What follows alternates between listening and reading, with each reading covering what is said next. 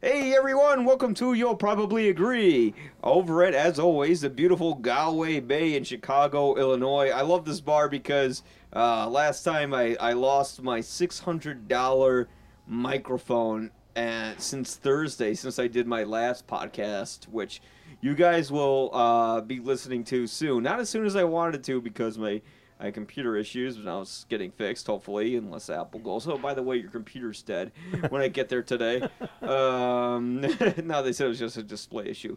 But again, I got Ian Simmons here. Yes, you my, do. My, my wonderful uh, co-host from, uh, from uh, the What If He Doesn't Survive, from KickingTheSeat.com.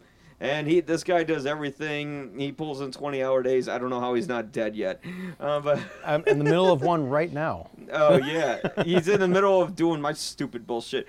Um, but No place I'd rather be. I, I do a great job of promoting myself. Um, but anyways, we're going over like we do every year all the best picture nominees, and um, I think uh, we I wanted to start out fresh or or whatever pun for racing cars uh, for. Uh, Ford versus Ferrari because that was we kind of just saw that one literally like the same day, and we were Um, like texting each other like girlfriend and boyfriend like oh my god I just saw it too, you know. Look, I gotta correct you right off the bat. It's Ford v Ferrari. It's like Batman v Superman. Yeah, yeah. I was, I was, I wanted to make a joke like, yeah, the sequel of Batman, Batman v Superman is so much better. They should have kept Christian Bale's Batman, but yeah, Yeah. Oh, not, let's not think about that movie at all, especially in the context of the Oscars, right? oh, it's totally Oscar worthy. Batman v Superman. Yeah, no, okay. I'm kidding. Uh, th- thank goodness. This is Yeah. about to be a very, very short show. oh god, yeah, just fuck this, and he just leaves. You're about to lose another mic, Mike. Yeah, exactly. Oh, haha, haven't heard that one. Next is going to be a short pun. All right, but uh, anyways, uh, uh, well, so um, yeah, I saw. You know what? I was surprised. I surprisingly like this movie a lot more than I thought I would. You know, because I don't care about cars. You know, I don't. eh, I'm I'm not a gearhead. I'm a fucking nerd. But so I'm like, oh, this is just gonna be some male dick waving chauvinistic thing. And you know, in some ways it is. Listen to that, we still have an old phone here. Um, but no, when I saw it, you know, it, it played all sort of this traditional conventions of a biopic or based on a true story movie.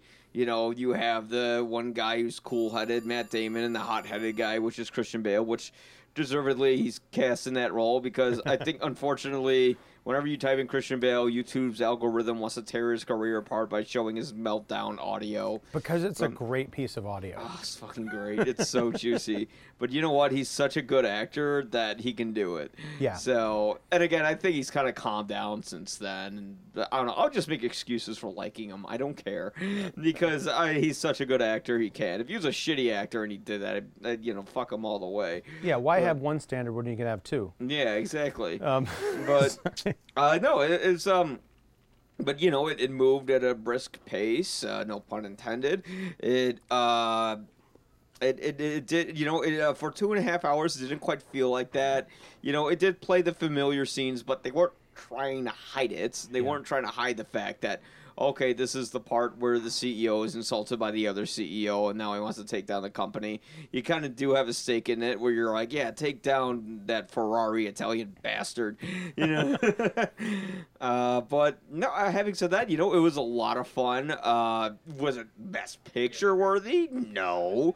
But there's a lot of movies that aren't Best Picture worthy, and that's a whole argument about the Oscars where I don't think movies should compete with each other, but screw it. It is, as my uh, friend in LA told me, it's like the gay Super Bowl, you Yeah. know?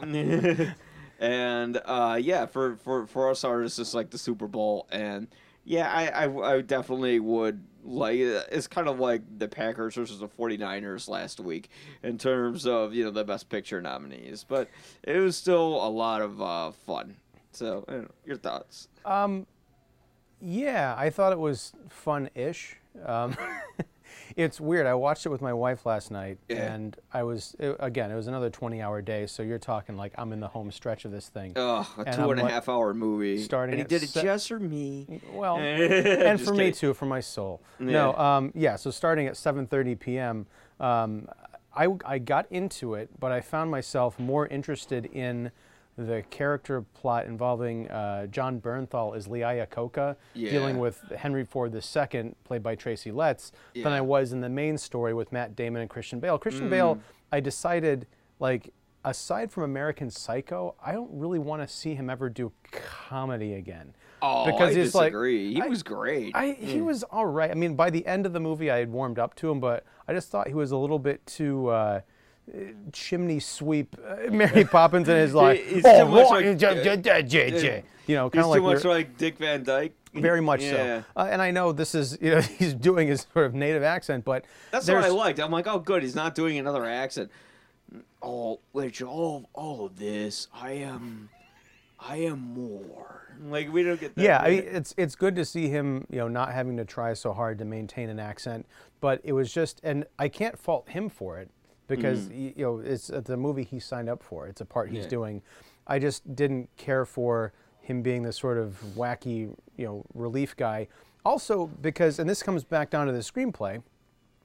There is something to what you had said earlier because I'm not a car guy either. yeah, I imagine this almost being a a, uh, a creation of the studios to say, let's come up with an Oscar picture that guys will actually want to go see. Yeah, Because and like a general audience dudes. Because Yeah. when the awards season comes out, like after summer, the cliche is like, oh, the big explosion movies, and then then Mm-hmm. you get into Oscar season, and it's a bunch of movies that nobody's seen and they're all artsy and European and shit. Um, so, so uh, yeah, Matt Damon and Christian Bale, you know, any got Nico Haneke film, yeah, yeah, you've, well, you've got. Oh, I would love to see the, him do that this movie, but you've got, you've got. Uh, oh God, that'd be that'd be so. Just just it would be the slowest car movie I've ever seen. Yeah. yeah, it'd be like the the subplot of the Last Jedi, right? A slow motion space chase. Yeah. Um, but uh, no, so you've got Jason Bourne and Batman in a in a racing movie. Um, it's uh, you know, but it's so they're so macho and so Mm. kind of assholish that I couldn't quite relate to them. It's like I don't have fun watching these characters. Like at the beginning of Mm. the movie, spoilers, I guess. Matt Damon, um, he's like he's frustrated, so he just takes his sports car and he's like whipping it out into traffic and like driving all crazy. And he does the same thing at the end of the movie. I'm like, Yeah. that's I don't care how cool a character is. That's an asshole thing to do. yeah. And I don't find it, you know, it's not something that I watch my entertainment and be like, oh, this is the guy I'm supposed to root for. Yeah. You know, like I said, I overall enjoyed the movie. Ironically, I fell asleep during the Le Mans race. The Yeah. entire point of this movie is building up to this race. It's like 25 minutes long. And I was in and out during the entire thing. And I wasn't compelled to stay awake because I'm like, okay, they're driving. And I kind of black out and I w- wake up, oh, they're driving in the rain. Oh, they're driving in the dark or whatever happened. Yeah. And I'm like, like you said, it's predictable. I didn't miss anything. Yeah. I came alive for the last 20 minutes, and I thought that was great. Um, so overall, I saw the movie. I enjoyed it. I understand why it's a Best Picture contender, but we'll probably talk about snubs in a little bit. I don't know that it belongs on the pan- on the podium. No, it doesn't. And I, I do like the point that you made. Like, I remember before they did the big climactic race, they had a climactic race before that. And I'm like, oh, wait, there's another race? Like, and then it comes out there was ah. like there was three of them. I Uh, guess it yeah, was a that's, race uh, that we can overkill. see. Yeah, Yeah. That's like that's like Return of the King. Why they didn't have like the other seventy pages there? Like they're not gonna like throw away the ring and then return to the Shire and have to fight the orcs who like burn the place down and massacre everybody. You know? Spoilers for the old book. Well, yeah. I mean, uh, there, there. I think there's a cap on spoilers. Yeah. True, very true. Yeah. Um, but you know what? I did enjoy Christian Bale's comic relief. It's it's fun to see a more likable side of him. Him poking fun at himself in this sort of way. You know, he's like, "Oh no, I'm the guy who got mad on set." Yeah. Chimney, chimney, chiroo. Um, You see, I liked him when uh, the the scenes with him and Noah Jupe, who plays his son. Who he's he's like the Yeah. it kid. He's everywhere now, and I think it's that's wonderful. is he? Huh. Yeah, he was in uh, a Quiet Place. He's Yeah. gonna be in a Quiet Place too. He was in Honey Boy. Uh, okay. Um, couple see, I didn't see those movies, so yeah. Uh, well, there you go. yeah. Um, but uh, but no, the the moments where he's actually playing a character and not like the hyper masculine, you know, throwing wrenches through windshields Yeah. guy, I really enjoyed. see, I, I, I kind of know a lot of guys like that, so I don't because I just don't yeah. associate with them. like, oh, you're a throwing wrench guy. I'm gonna go talk to like 30 other people. Yeah, yeah. See, I, I'm I'm a Type A personality, and my dad was, so I kind of relate to those characters. You've never thrown So- a wrench at me, so we can still be Oh friends. no, I did. Well, there's career reasons, uh, but no, I just get. uh, no, and I would never want to because you're nothing but nice to me. Oh. Um, but I mean, I can't think of anyone uh, on the critic side I want to throw a wrench at. I can think of people in the comedy community I'd love to throw a fucking wrench at. and not Uh, a rubber one. Uh, no, not a rubber one. Okay. Real, real hard one with spikes on the end. All right, but anyway.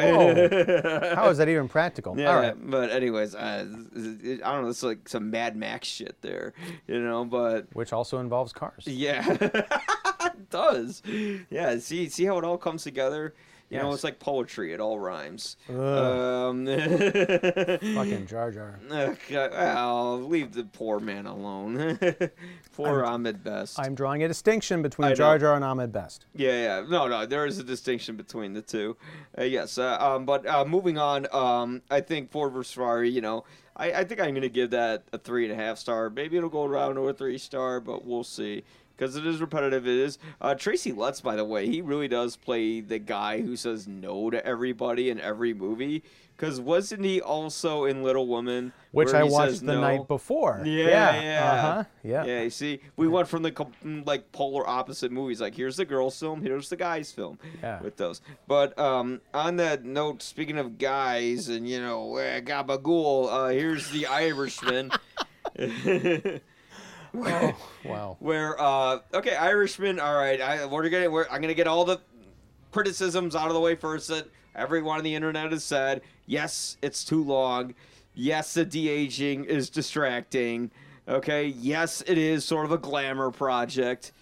But having said that, this is a movie that unpacks a ton of information to the audience. You know, this is a long history of Jimmy Hoffa and his uh, relationship with Frank Sheeran based on the book I Hear You Paint Houses, which clearly Marty wanted to title that movie that from this opening scroll. Yeah. But they just, I don't know why they even called it The Irishman if the movie itself didn't call it The Irishman.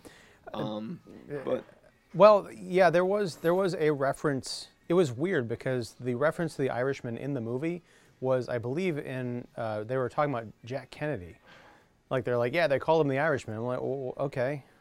Uh, Not well, even Frank that, Sheeran. that and Frank. Well, they did talk about how Frank was Irish, Right, but, but, he but like the would only time speak Italian and then eat bread dipped in wine in an Italian restaurant, talking about how he served in Italy it was real like in the war. Tom Hagen situation from The Godfather, where he was like the uh, he was the consigliere to the family, but he was not. He was the adopted kid. Yeah, that- Um, yeah. That we were actually watching Godfather Part Two on the TV here earlier. Oh, that's right. I want in. Yeah. That's that's on right now. No, The Irishman, despite its meanderings, you know, this was a deeper gangster film that I actually appreciated more than Casino. Because at the end of Casino, um, uh, the, the protagonist, I'm blanking on his name, they always called him Ace.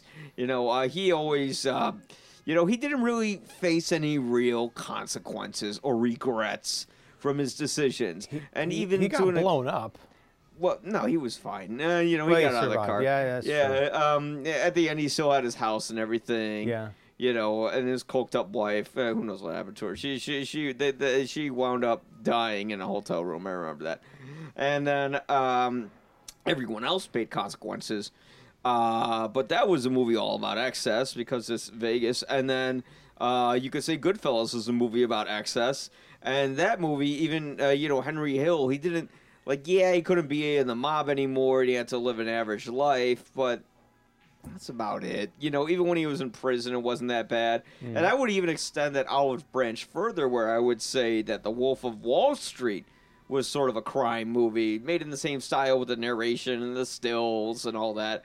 Jordan Belfort just got a free ride, and he got a movie made about him by Martin Scorsese. Yeah. And I think he's the worst of all those guys. You know. No argument there. Yeah, and uh, but this movie, this is about a man where the last thirty minutes really encompasses the film. He lives with his regrets. You know, all his friends die in prison. He's no longer relevant, and you know, especially that scene when the nurse is, you know, going over, you know, the the photos with him, and he's like, "Oh, that's Jimmy Hoffa." And she's like, "Oh yeah," and she doesn't know who he is Right. it really sinks it home. And uh, Martin Scorsese's own. I, I think in a way this was like sort of his most personal film in terms of gangster pictures that connects to Mean Streets in a way because this is about a guy who uh, came from a background where he had to sort of have this life of crime that he has to embrace and you know he struggles with his own with his own religion. So in the end with that final shot with the door sort of creaking a little open it's sort of like Frank Sheeran asking God to still let him in heaven even if there's n- no chance. And I thought that was uh, deeply relevant to me. So yeah so I did like it in the end despite the, the usual critiques. Yeah, I mean, The Irishman, um, I liked it. The further away I get away from it, I kind of wonder why. yeah Um, I think the, the CGI stuff, uh, the the DG, the aging, did not bother me in context. Like everyone saw the early stills and they're like, "What is going on here?" There's a little bit of that, but it, I think in a lot of places it's handled very well, especially the- since they're jumping through different time periods. I think it's handled all right. Um, but it, it is it's uh, three and a half hours, and the first two hours I think I was with it, but then it kind of lost me, and I never found my way back.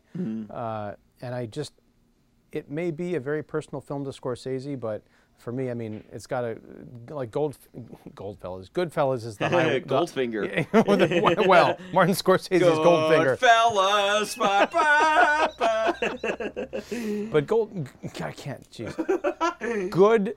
I was gonna say good member. Goldfinger or, or uh, GoldenEye is an awesome video game.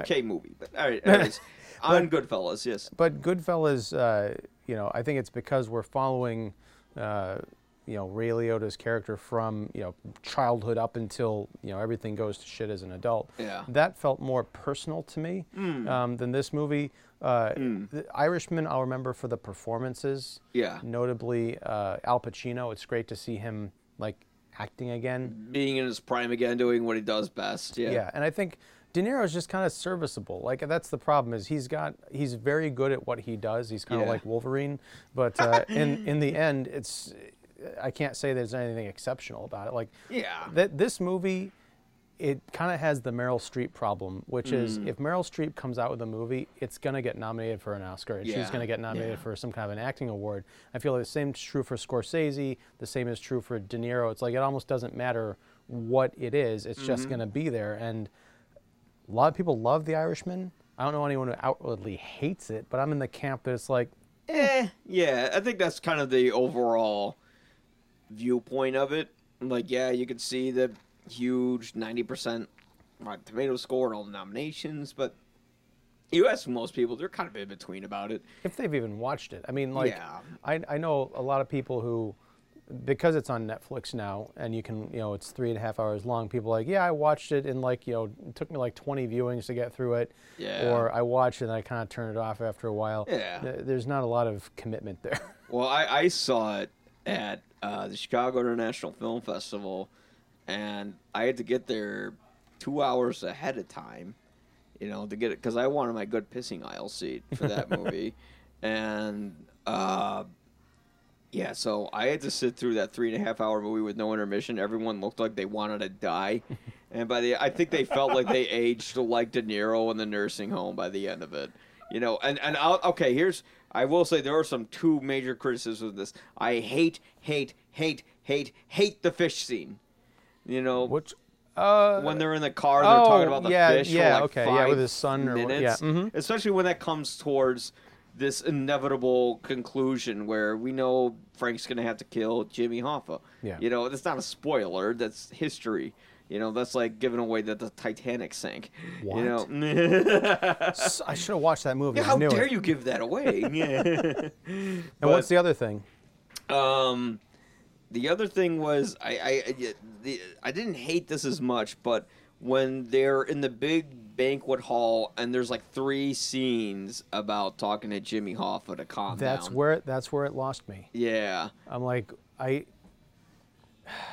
The movie does an okay job of getting you up to speed on who all the players are and what the politics of the era was. Yeah. But I feel like that scene really got into the weeds. Yeah. And by the time it came back out, I was like, okay, I guess I understand why these people are mad at each other, but I don't really. Oh, here's where Hoffa dies. Yeah. At this point, it's like, can we just kill him? Do Yeah. we need to talk about it like for eight different scenes? And it was so unspectacular. Again, I go back Yeah. to Goodfellas. One of the all-time murder scenes was Joe Pesci when he walks into the room and sees the chair. What the fuck? Yeah, right. Yeah. And this one, it's kind of that same thing where they're rushing to get out of the house, and Pacino just turns and Frank's like pops him. I'm like, De Niro could not have been less invested. I know it's a very quick scene, but there just there was nothing. There was no style to. It was just very flat. Well, I like the fact that the scene was flat because it showed how they're, they're, they're, they kind of take the romanticism out of the murders in the other Scorsese films. You know, like when they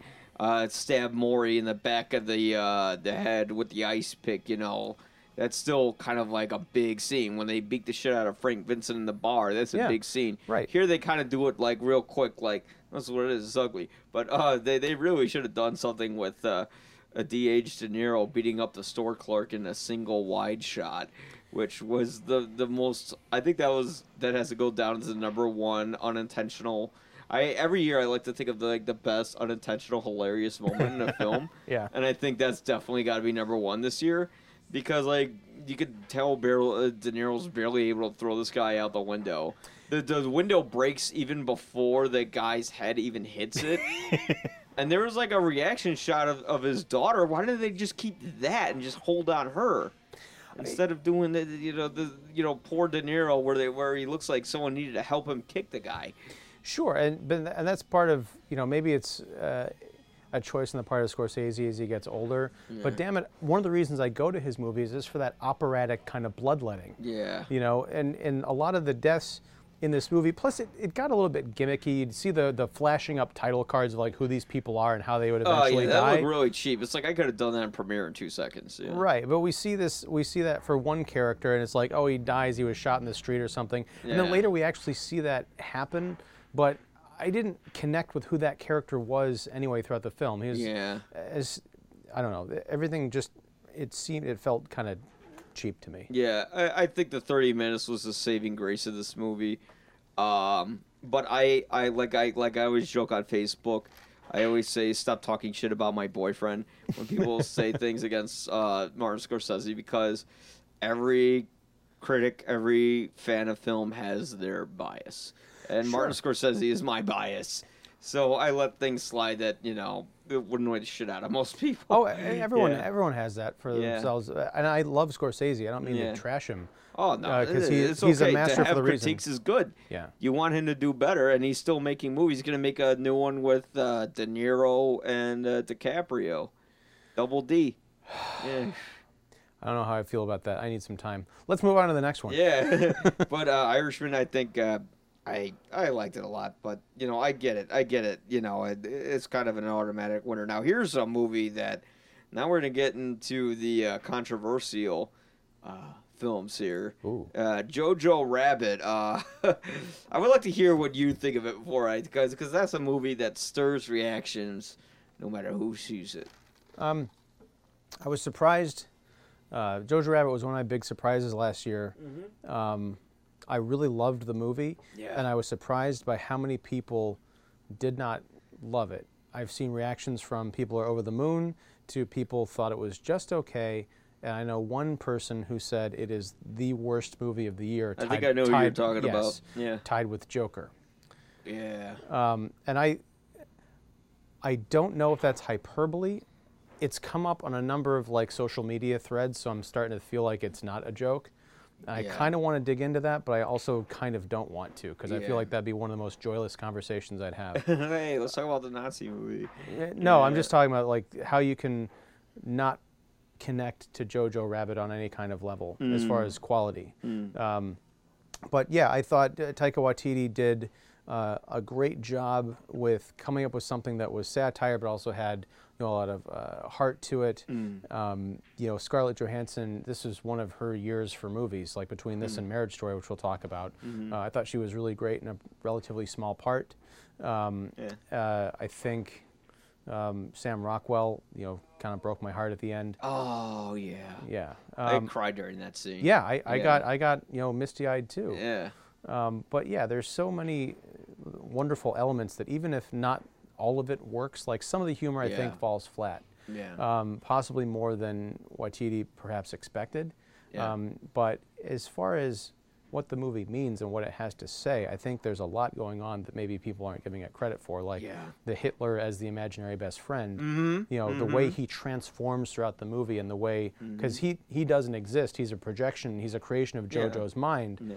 And the way JoJo is starting to learn about the world and what's really going on behind this like demented Boy Scout regime Mm. uh, affects the way he perceives his imaginary best friend and his idol. And it's Yeah. there's some really dark yet also touching stuff because you see this kid coming to the light side and the dark trying to pull him back in. It's better than the last three Star Wars movies in that regard. Oh yeah, yeah. Oh, Rise of Skywalker. Oh God. Fortunately, we don't have to talk about that one again. So, what did you think about Jojo Rabbit? You know what? Actually, I I agreed with everything you said because I thought this was an incredibly. I thought, okay, we've done the Nazi thing to death. You know, we we've done because I mean, of course, you have to make multiple films about the worst genocide or one of the worst genocides in history. But what this movie does is it makes you see what it would be like to be a Nazi when you don't want to be a Nazi. You know, specifically through Sam Rockwell's character, where like this guy didn't want to be where he is, but he had to be because if if if you don't do what they say, they won't kill you. They'll kill your family. They'll kill everyone that you know, then you love. So you have to. That's why he was drinking all the time. That's why he had the secret gay relationship that didn't seem tacky to me, but completely reasonable. And on your note of the imaginary friend is Hitler, you know, people go, "Oh, that's so over the top. That's so stupid." I'm like, "Well, is it? Because if you think about it, how would it be any different from a kid from uh, like 1993?" Idolizing Michael Jordan, you know, or idolizing an actor that they like, or, or, or, or maybe a politician that they. I mean, like Bill Clinton was hot shit in his days. You know, he was playing the microphone, uh, the saxophone, and all that. Yeah. You know, and this is no different. And this takes sort of an innocent perspective of the worst atrocity on earth, and shockingly works. Yeah. You know, and I get why some people are sickened by it. They're like, "Oh, you're you're you're making a mockery out of the Holocaust and all that." But what better way to make fun of Nazis, but also understand them on a level that's hard to talk about, than to humanize them in a way where it's like, "Well, these guys, a lot of them didn't want to do this stuff." And you know, th- th- this is uh, this is a situation that they were stuck in, and especially as a kid, like this kid was so brainwashed being a Nazi, like he doesn't become a Nazi until like the very end of the film where he makes a certain decision where you want to punch him in the teeth, you know? Yeah. And uh, uh, should we talk about the Anne Frank character a little bit? Yeah, Or- played by uh, Thomas M- Thomasin McKenzie. Yeah, yeah. Um, and she was yeah she was She great. was phenomenal in it. Yeah. you know, and one of the things that surprised me about the film, and this Yeah. relates to her, before the screening I saw, it was a critic screening. They had like one of those little promotional things where it Mm-hmm. shows like Taika Waititi directing the film in the Hitler outfit, uh, and he's talking. He's talking about why he made the movie, and it was he gave another. This almost turned me off to it before the film started. Mm. This is I've probably mentioned before, and people are sick of hearing me about it. I'm tired Oh. of these Trump era movies. Yeah, Uh, yeah, whereas yeah, everyone's trying to make their statement and their dig against the administration, all that stuff, Yeah. and, and and I'm fine with that as long as it's not easy. And I find a lot of these statement movies are easy. Uh, the like thing, the next one we're going to talk about. well, the the thing I liked about this is I watched him say this is a reaction, my reaction to the times we're living in. I'm like, oh God, but it really is, but not in a way that I was expecting, it's because not blatantly hitting you over the head like Trump's bad. Yeah. it's not, but the thing is, it's the message of the movie, aside from Nazism is bad, is Yeah. that the people that you perceive to be on the opposite side of you yeah. are people. And they might be doing monstrous things, but unless you stop and talk to them and, and try and figure out, like, if, if you were just to say, line up the characters in this movie, all dressed in their Nazi outfits, Mm. and say, okay, who's the hero in this movie? Who's the one who's Yeah. working for the resistance and who's going to turn out to save everybody in the end? And be like, no, there's all fucking Nazis. I'm not going to look at these people, talk to them. What do you mean? Yeah. So I think that in that sense, this is a very important film, and it's again, I was very surprised that it didn't get the push or the love that I thought it deserved, and it was kind of disappointing. Yeah, well, there, there's just so much empathy in this movie that I see lacking in other films Mm-hmm. because it's not just empathetic, but it's challenging your empathy. Yes. in a lot of ways. It's saying, okay, you want we really want to look at these guys that you consider monsters because they were. And you know, I mean, we, we still have the evil. I mean, they have a show on Amazon right now about hunting Nazis. I haven't know- seen that. Is it any good? I haven't seen it. Oh, okay. You know? I, I saw the trailer for it. It's like, it looks Yeah. pretty interesting. But but it's like well, we get it. Nazis are bad. So here's something that's not hunting them, but understanding maybe the few Nazis, who knows how many, that didn't want to be it. I actually got in a conversation with a Lyft driver recently, and she was telling me about her grandfather. He was like in his 70s, and you know he never agreed with the Nazis. He didn't want to be one. They said to him, you know, we'll kill you and your family and everyone you love, and burn your house down if you ever go against us. So he had to be this person who didn't agree with the cause who had to live the remainder of his life on the run or basically in prison and then and, and then died that way and it's like that's where we don't understand someone as a person or a situation that they were in and that's a challenging thing to bring up or ask and I, I give Taika Waititi all the I hope I said it right please God Yes. uh, that I believe you did. Yes. Okay, that uh, you know, all the credit for for doing that. You know, now that we talk about, it, I'm starting to like Joker less. Um, but- Oh, as you should. No, No, um, uh, but yeah, but going back to Thomasin McKenzie's character, Yeah. I mean, she is the uh, she's the Jewish girl living in the the walls of Jojo, the the main kid's house, and he's been brought up to think that Jews are inhuman and they're evil and they're they're Yeah. you know monsters with fangs, and then he quote unquote meets one and gets to know her, Yeah. and eh, that part of the story is not surprising because by the end the, the two kids are going to get along and you know people are people and all that good stuff. But just the scene where she walks out onto the street after Yeah. everything's been liberated and it's just this golden i'm getting goosebumps right now. It's just you can feel the freedom and the the relief and the heartache of having survived and everything turned out okay. It's like why couldn't this have just happened a few years earlier? Yeah, yeah, before all my friends and family were killed yeah, yeah. And why why did he have to lie that they were? Or no, I can't give away that plot point. yeah But yeah um, yeah, but yeah, you know what? It was it was just a deeply personal, beautiful. It was it was a movie, a comedy about the Third Reich that you wouldn't think would be possible to make, and it was based on a book. which i have Um, not read but i understand it's different I, that thanks for reminding me i gotta pick that up and read it. Yeah. i'm very curious That was thanks to Wikipedia, so it could be bullshit for all I know. Um, it is but- based on a book Yeah, yeah. that's that's true uh, so what's up what's okay, next so let's talk about the movie that has the most amount of nominations, which is Joker. Okay, I, I'm gonna let you go off. I, I, I saw your video about it, and uh, very valid points. Very valid points. Uh, but uh, please go ahead. You know, people love Joker, um, Yeah. and that's fine. People hate Joker, and that's fine too. I'm going to be, you know, the Yeah. milk toast fence sitter and sit squarely in the middle and be like, I get it, um, but as far as being Best Picture, I just feel like this is one of those Titanic slash Avatar situations where the movie that makes a billion dollars is going to be up on that stage, you know, competing with everybody else. Yeah. Um, and I was talking to uh, someone else about this earlier. It's a very tough situation to be in Yeah. because for as much credit as Joaquin Phoenix is getting that for that performance, I can't take that away from him.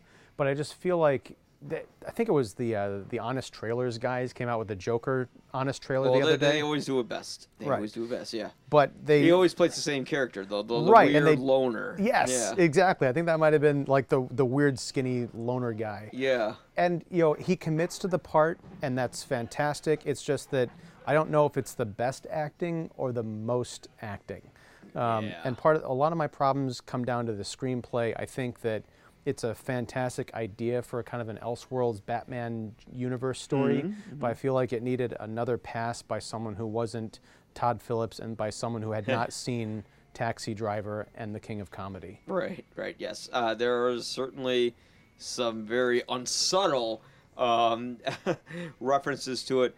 Um, for me, and a lot of people I know, uh, like I've struggled with mental illness in my life that I don't tell people about. You know, there's things I've been diagnosed with that I don't publicly disclose. sure So for me, I could connect to that character.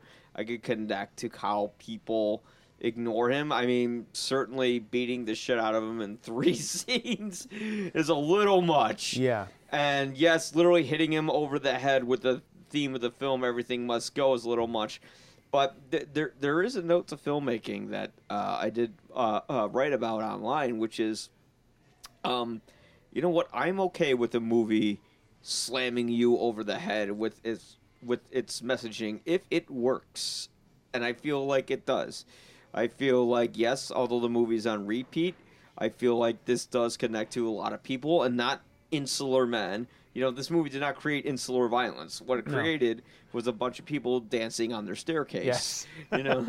that that was one of my other favorite narratives like about Yeah. the movies last year was all this concern about you know the kind of concern trolling like oh my god the incels are going to rally around this character there's going to Yeah. be violence in theaters and yeah there's just dancing yeah. Um, you know the thing is i understand well i don't understand but i can appreciate Yeah. that as someone who deals with the issues that are brought across in this film that you connect with it my question there Yeah. is it seems like he's got all of the symptoms. Like Yeah. he's he's every kind of movie crazy you've ever seen, Mm. and then he becomes the Joker. So as much as it's nice, I guess, to see mental illness represented and taken Yeah. seriously in a quote unquote artsy film, I feel that it could be damaging to people with genuine mental problems because audiences who are going to see this, they're seeing, oh, this guy has all these mental problems. I kind of feel bad for him. Oh, wait, now he's killing people and he's turning into the Batman villain, the Joker. Yeah. Which kind of stigmatizes people with mental illness. yeah, yeah, yeah, yeah. That's true.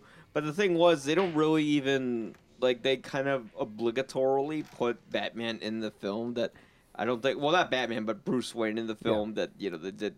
Maybe they didn't want to. I thought it worked in a certain way because we kind of know who Thomas Wayne is, and it's very unsubtle. With as you were saying, how t- everyone's making their Trump is bad movie. Well, that's the thing. Uh, and this movie really hits you over the head with it. Like the guys who are the Wall Street guys who are beating up on, him up in the train. He looks just like, uh, you know, Donald Jr. Yeah. You know, and then you know the saying "fuck the rich" and all that. And again, I'm okay with that. Uh, my review, I got a little too excited when I wrote it, and I just wrote like a huge anti-Trump piece. And I think on my end, maybe I should have taken a step back. Yeah. But it did get attention. So, you know, Yeah, well, yeah, but yeah.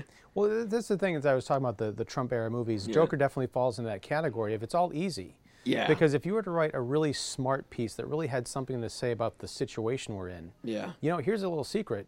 Uh, not every white man who's in power and is an asshole and who has lots of money Yeah. is a Republican. Yeah. Not every guy in Wall Street who might beat somebody up because they disagree with you know them laughing on the train is a Republican. Yeah. You know, there are, as to quote our illustrious presidents, there are, you know, there are fine and I guess rotten people on both sides. Uh, Fine So- people on both sides. Right, and, and you know, kill the rich and all that stuff. You know, that's a whole other conversation. Yeah.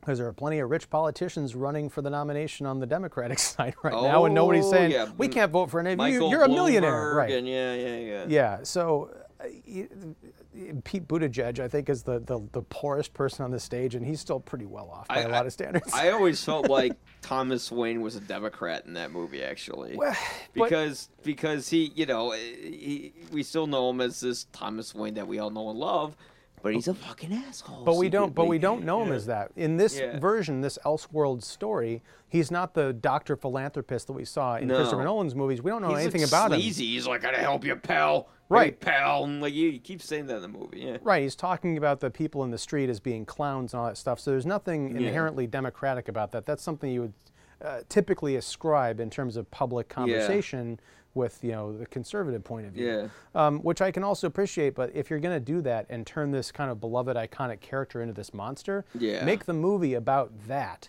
Don't even have the business about like little Bruce Wayne. Just have the audience wondering, oh shit, if this is Thomas Wayne, what's Bruce going to turn out like?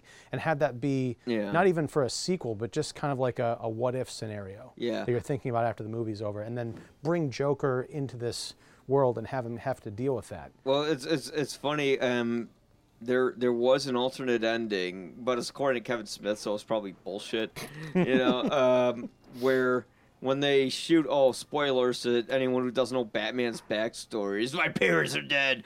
Um, when they shoot Thomas and Martha Wayne, I guess it was Joker who shot him. You know, like it was in 1989 Batman Uh-huh. turns around, right, shrugs his shoulder, turns back, and then he shoots Bruce Wayne. Now that would have been interesting, That- but also maybe too much. I don't know. I don't know But if you can like say you could- anything in this movie would have been too much because it goes it goes pretty extreme. I Yeah. I think I would have respected the movie a lot more if they'd gone with that decision. Yeah. Because then you can't have talk about sequels. Because Yeah. leading up to this, like this Yeah, is a one yeah, shot. We're not going to make a yeah. sequel. Joaquin's not interested. Two weeks later, and the film is like rocketing past all the records. Like, hey, we're to make another movie, and Joaquin's to be in it. Yeah, Joaquin already expressed his interest. Although he never expressed his interest in sequels. But uh, what I say will say is, uh, I, I feel like Todd Phillips surprised me. I, I felt like, oh God, you know, the Hangover guy. But you know what? Yeah, it hits you over the head. Uh, but to me, it's like whenever I have a bad day, I just think about those stairs that he's got to walk up. You know, and I think about the urban decay that yes, it is uh, emulated exactly uh, in this movie. But who who's to say that Quentin Tarantino, which we'll get into, doesn't do the same thing with his movies, where he just completely imitates what other filmmakers have done and Yeah. has gotten away with it for years. And you know he does it because he's good at it and there's nothing wrong with that. And i feel the same with this movie. Like yes there's i mean come on there's a scene where uh, arthur's got the gun and he's rehearsing the whole thing where he's going to go on the murray franklin show you know, there's the same scene as Robert De Niro pushing the TV with his foot with the gun in his hand. Yeah. It is the same thing, but you know what? If it works, it works, and if it connects to you, it does. And it, the funny thing is, the people who had the strongest reactions to the scenes where you think incels would do it were perfectly stable people. Uh, my brother-in-law, who's married and has two kids, when he shot the two guys on the train, he he laughed. He said, "That's awesome. Rewind that." Whoa. Yeah. So, and my yeah. So it wasn't me who was saying it, yeah, but Right. him. You know, and people who are and and you could connect that to guys saying, "Oh, that's cool, that's violent," but I mean, there's sort of a certain horror to that violence in that movie. Very much so. It's, Yeah. it, you know, Tarantino knows the line between horrific violence and funny, cool violence. Yeah. That is also tense, and we'll yeah, we'll get to that in a minute.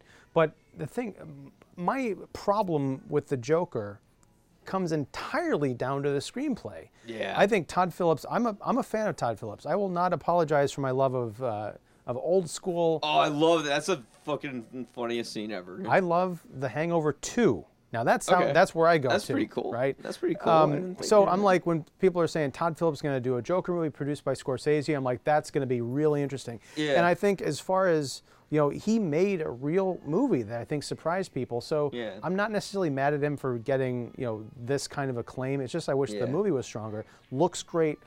Score is awesome. That's being recognized, and that's wonderful. The performances are wonderful. Even Joaquin Phoenix, who has kind of knocking, it's just that if the movie had demanded more of his character, knock knock. All right, so well, you said knocking. I couldn't resist. no, it's fine. um, then I think I would have been just overall happy. But I feel like this needed another pass in the script department, and then it would have been you know green lights all the way. Yeah, yeah, yeah, absolutely. And the thing I like about this movie is how separated it makes everybody.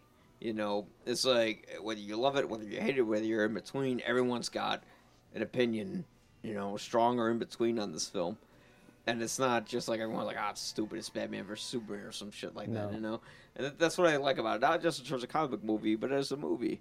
Uh, so, yeah, you know, that's a, I think it's a great film for everyone to have their own sort of hot take on. uh, okay, so this movie I'm going to have the least say about it because I don't think I'm the target audience, but Little Woman. Yeah. Um, you know, I did quite appreciate this movie. You know, as someone who's not into BBC films and 17th century dress pieces, I did like that they address the fact that a woman cannot be independent unless she gets married and, you know, has a happy family and all that. And that's still relevant today in a certain way, Eh. you know? But, you know, I mean, outside of that, though, I just felt like the movie was, I don't know. I, I just felt like, okay, like, I know originally I wrote, oh, it's stupendous, but I don't know. I, I can't really differentiate it from like any other like BBC film that I've seen. Um, I can, in that I've seen a lot of really good BBC films, and this Yeah. I don't I don't consider this to be a good movie. Uh, I really liked very. I can't think of anything I really liked about it, um, and part of that is I watched it with my wife, and she really didn't care for it because she's a huge fan of the 1994 version with Winona Ryder and Yeah. Claire Danes. See, I'm not familiar with the whole. I didn't know it was based on something that. Uh, I didn't was familiar with the whole history. Yeah, I mean the Louisa May Alcott's book, and then it's been. I think this is like the seventh film adaptation of it. Wait, so it was written by a guy? Louisa. Oh, Louisa. I thought Yeah. you said Louis. No, sorry, Louisa May Alcott.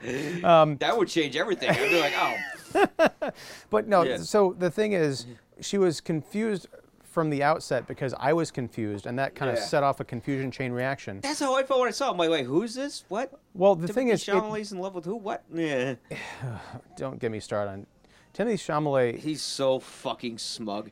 Well, right, the sorry. thing is, no, no. The thing is, like, he's being hailed as like one of the great actors of our generation. I don't think I've really cared ah. for. I'm struggling to think of something where I thought, wow, that guy was really remarkable. Um, but anyhow, Why? Just because he jizzed in a peach? All right. Anyway. So, the movie uh, takes place during the Civil War, and there's the March Sisters. I think there's five of them. Wasn't it post Civil War? Eh. Was it? I, I, don't, don't know. It was, it was around that time. Bob Odenkirk wasn't home yet, and they're still looking for him. Yeah, I thought that was. I thought this was during the war. Oh, okay. I could- I could be totally wrong. Because, like, at the beginning of the film, uh, uh, what's the name of the guy we were talking about earlier? The guy who says no to everyone. Tracy Letts, yeah. Yeah, Tracy Letts was uh, was uh, saying we just went through a war. Maybe like, in that's- the past okay. tense. Yeah. So maybe it's like it's just it's still fresh in everyone's minds. We'll Yeah. say. But so it's these these five sisters, and they're living modestly. Uh, they all have these kinds of well, not all of them, but there's like relationship drama and stuff. The Yeah. problem that, with Greta Gerwig's adaptation of it is the movie jumps forward and backward through time, the span of seven years. And Wow. there's no Yeah. indication aside. You have to pay really close attention to the dress and the environments to figure out where the hell you are at any given time. Because at one point, uh, I was I was making a snide, snide remark to my wife. I Because think you're saying a Snyder remark. no, n- yeah, I bashed her over the head with a toilet. Yeah. No, um, love you, honey. Um, no, but I said uh, it was when Florence Pugh was yelling at Timothy Chalamet, like Yeah. early in the movie. I'm like, wait a second, didn't they meet like 10 minutes ago? Why is she angry at him now? And she's like, oh no, this is seven years in the future. I'm like, oh, for fuck's sake. And I, I got didn't up. and- know was doing that. well, I Yeah. got up and I went to go get a drink from the kitchen. She's like, "You want me to pause it?" I'm like, "Don't bother." Oh. So I came back, and the whole movie is like this. And part of the problem, and it's something that she picked up and she really did not like this. But in the original, not the original, because uh, the '94 version, we'll call it, they cast younger actors to play the seven years earlier versions of the March Sisters.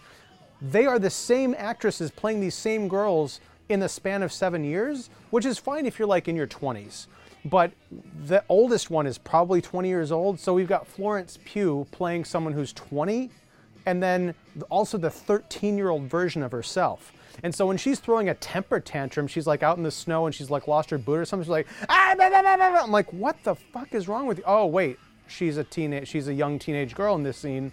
And then like three scenes later, she's like painting pictures in France and shit. I'm like, this movie's a mess. I, love didn't all the actors. know that it was going through time. Oh yeah, it's it's it's two This movie distinct makes time no periods. sense. Okay, you know what? Guess what? You're no longer three and a half stars. You're two stars. Fuck you.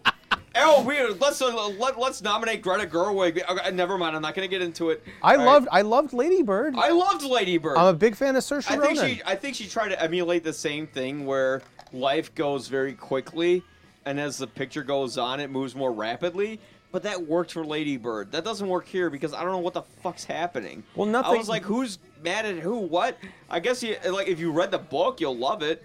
You know, and if you want to be part of the fucking woke awards, you'll love it. Well- all right, shit, I said it. No, that, no, that's I, Yeah. I think that's fair um, because part of what you said about you know women kind of going through the same thing, you know, d- back in the in that era, that is definitely true. There was oppression and systemic oppression, and I all think that it's stuff. still true, but yeah, Well, like but women still get passed up for promotions Well, because you know Eh, you know, maybe you got guys who are Maybe there. I'm not. I'm not willing to go there because Yeah. I think for as much as there are problems with Me Too and things that have been revealed, Yeah. you know, the rights and the laws have changed a lot in the last 150 years. Yeah. So I'm not going to put all of that on the patriarchy. There is at some point you have to stand up and say things have gotten better. It's still not, you know, terrible.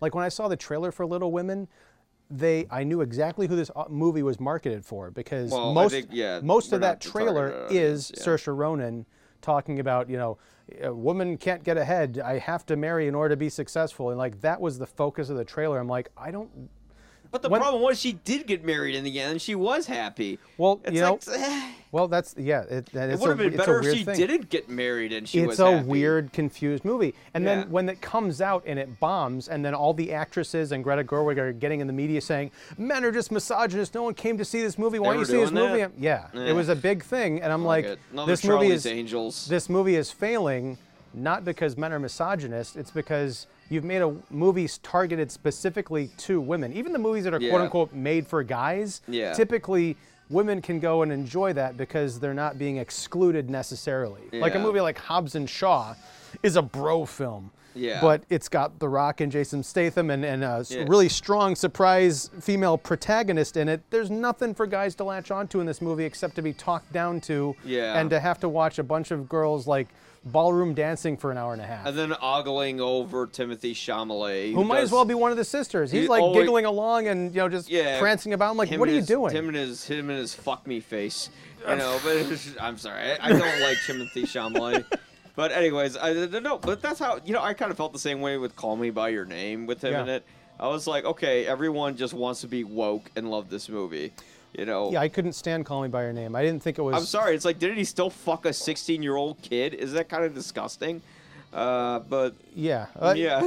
well, there, there, there. I had all sorts of fun issues with that movie, and a lot of it, yeah, was centered around if you're trying to make a case for, you know, Pedophilia. But no, if you're trying to to make a case for, I hate to say the phrase the gay lifestyle or like say something about it, then you know, be a little bit more flattering or at least address some of the issues that you're just breezing right past in the movie. Yeah, I mean, I think Brokeback Mountain did a better job at that because that was an appropriate film. This movie was that that movie just felt like a fucking porno. I love quote unquote strong empowered women in my movies. That's exactly what misogynists say. I'm not a misogynist. No, I'm just kidding. well, some of them possibly do, but I don't really give a shit. Yeah. No, you know what? It, it's like, you know what? If I don't like a movie, I don't like a movie. And yeah, that movie was structurally all over the fucking place, and I didn't know what was going on. You know, all I just felt was like, all, all I thought when I saw that movie is like, nobody likes me. That's what I thought when I saw the movie, okay? I thought about my, my own lack of a love life. Uh, but yeah. I so love you, Mike. The, I know. Will you call me by your name? No. Uh, and you keep that peach away from me. yeah. but yeah, Little Woman. Uh, yeah, sorry. Uh, I'm not gonna be part of the woke awards for that. Uh, The but wokies. yeah. uh, but all right. So then going on to that, here's Marriage Story, where Noah Baumbach he made a pretty good film. He kind of made a movie that's sort of on repeat. He made like his fourth divorce film, really. But you know what? I, I, I enjoyed it because really I, I haven't experienced a divorce myself, so I don't know how accurate it was. I think if I heard the term "I'm gonna fly to New York" or "I'm gonna fly to LA" one more time, I was gonna fly somewhere else. Um, but you know, th- th- I mean, th- this movie is a movie where they really should not have showed the YouTube clip of the climactic moment, which uh, accumulates. every- You didn't know that? Oh. No. The, the big argument is like no, on they YouTube. gave that away. They yeah, that's like the first. It's like a huge thing blowing up on YouTube now. That's unfortunate. they even like revoiced it with like Mickey Mouse and Goofy. You know. I would watch that, but only Yeah. after watching the movie in context. yeah, yeah. Yeah. I gotta look that up now. You, uh, you fucking gaslighted me. you're, you're fucking insane. Yeah. but Um, I mean, yeah, this is a movie that really gets as seeing a couple who, by some miracle, hasn't divorced yet. I could kind of relate to that a lot, and I think uh, what Noah, like, like Noah Baumbach made the Squid and the Whale, which was a little more kind of sloppy and unfocused, and here it really doesn't point fingers at who's right or who's wrong. Mhm. But when you see the film, you're going to be pointing your own fingers and taking your own sides, maybe. Or maybe not. I remember talking to this movie with a friend of mine. We already got an argument as to who was right and wrong. And I said to her, you know, this is what makes this movie so great. Is that we both have our own strong sides, and we just see how stupid and petty a divorce can be. Yeah. And how all this stupid bullshit just comes out of nowhere and, and, and can be weaponized when when we don't want it to be, when we want it to be smooth, specifically through the lawyers, through Laura Dern, who is great as, you know, kind of like the flower power girl who you know, wants to see how men are terrible, and then Ray Liotta, who sees how women are just a bunch of gold diggers, and you know, he's a, the big grab your balls kind of guy. And know? then Alan Alda, who pops up, is sort of the guy who's been through a divorce and is trying to help Adam Yeah. Driver to a certain extent. he, he's trying to help, but he's also just kind of like a California airhead, you know, who just doesn't know how to handle these things. But in the way, morally, the most centered one. yeah. Yeah. He, he knows how to handle things in a certain context. I think Yeah. if if uh, he had not been facing off against Laura Dern's attorney in particular, he could have he probably would have stayed on that case a little bit longer. Yeah. But yeah, I, I loved Marriage Story. Um, I'm a big fan of Noah Baumbach. I loved. Yeah. I think it was his last film, which is called While We're Young, which Adam Driver was also in, and that's you know Mm. Ben Stiller and Naomi Watts kind of going through uh, some marriage problems. yeah. Much more of a comedy than, than this film was. Right, But uh, yeah, the, the the writing was solid. The performances were just amazing, Yeah. all across the board. I thought Scarlett Johansson was no, she was pretty good in that one. I didn't think she was great in Jojo Rabbit, but I thought she was pretty good in this one. I thought. Let, let me rephrase my greatness statement. I think Yeah. with what she had, what she was given time to do in Jojo Rabbit, I think she did, you know, extraordinarily well. Okay. And it's the same issue with Marriage Story. She's not called upon to do the same things that Adam Driver is doing. He's, Yeah. she's the the one who is being yelled at, and she's kind of the more centered, you know, person in this because she's kind of got the upper hand in this situation. Yeah. Because as we see, Adam Driver's character has to fly back the and forth. and- and, right and, and the family network support and all that stuff um, so monies, money. I'm sorry. yeah, well she's but she's uh, she is solid uh, in this movie and i think she Yeah. brings a great balance to the force with adam driver yeah. um, so yeah i don't really have much more to say about marriage story except that i've never been divorced either but i've been Yeah. married for you know quite a while Yeah. and it really made my wife and i we watched a lot of As a award cringy movies. movie. Huh? It's a cringy movie. it's not cringy. It's Yeah. more like, and this is going to sound really smug, but we're like, Yeah. we're, we kept looking at each other like, so glad that we're happy and that this is all working out. yeah, yeah, yeah. we know marriage is perfect. We've got our share of problems, Oh, certainly as all people do. But you know, considering how bad things could be, you know, we've got it pretty good. Well, it's like you know, I really got how much this mo- movie affected people. Ironically enough, just reading YouTube comments saying like, "Oh, my parents had this exact argument and this stuff like. I'm like, "Wow, you know, this bad." And I mean, but curiously, through uh, I'm not gonna say who, but people I know, uh, they're, they're not in our. No, these are people I know personally in my life. I've seen those kind of really ugly situations, and I've seen some bad fucking divorces. Oh, yeah, you know I'm- that. I'm a child of divorce, and Yeah. it wasn't, you know, it was in Illinois 30 years ago, but Yeah. uh, I remember what it does to people and, and how I can only imagine it's more complicated today. and, and, and, and it does come from an innocent place and uh, th- this movie doesn't show like uh, the problem i had with squid and the whale was that they kind of show jeff bridges as just like a fucking scummy asshole dad Jeff it- Daniels? jeff daniels i'm sorry i got my jeffs confused here That's all right. yeah yeah uh, Jack Daniels, uh, no, no, no, uh, Jeff Daniels, uh, yes, uh, he he just kind of came over like a scumbag, and uh, uh, Laura Laura PBS, uh, she does all the PBS commercials, so that's all I ever know her from. I'm blanking. Yeah, yeah, but uh, she she, she kind of came off like more empathetic, and here like no one was a good guy or a bad guy. And But that's what I- man, will you have arguments about who was in the right or wrong? Well, But, sure, and that's movie- what there are some movies that present real world problems, Yeah, but they pick a character to be emblematic of a point of Mm-hmm. view, and they just make them kind of cartoonish or blatantly wrong, like what you're describing with Jeff Daniels. Yeah. What I love about Marriage Story is these are people that you feel like you could meet, and Yeah. you know it's someone did something that caused you know over the course of time this marriage fell apart. It's nobody's really fault, Yeah. but in the course of this divorce, everybody fucks up at some point. yeah. Um, and so it's it's not it's like you're saying you can watch this and have a completely different opinion of who's in the right and the wrong. Yeah. And your opinion might even change over the course of the movie or two years later when you watch it again. Watch it again. Yeah, Yeah. it could be like, oh, I can't believe I took so and so's side.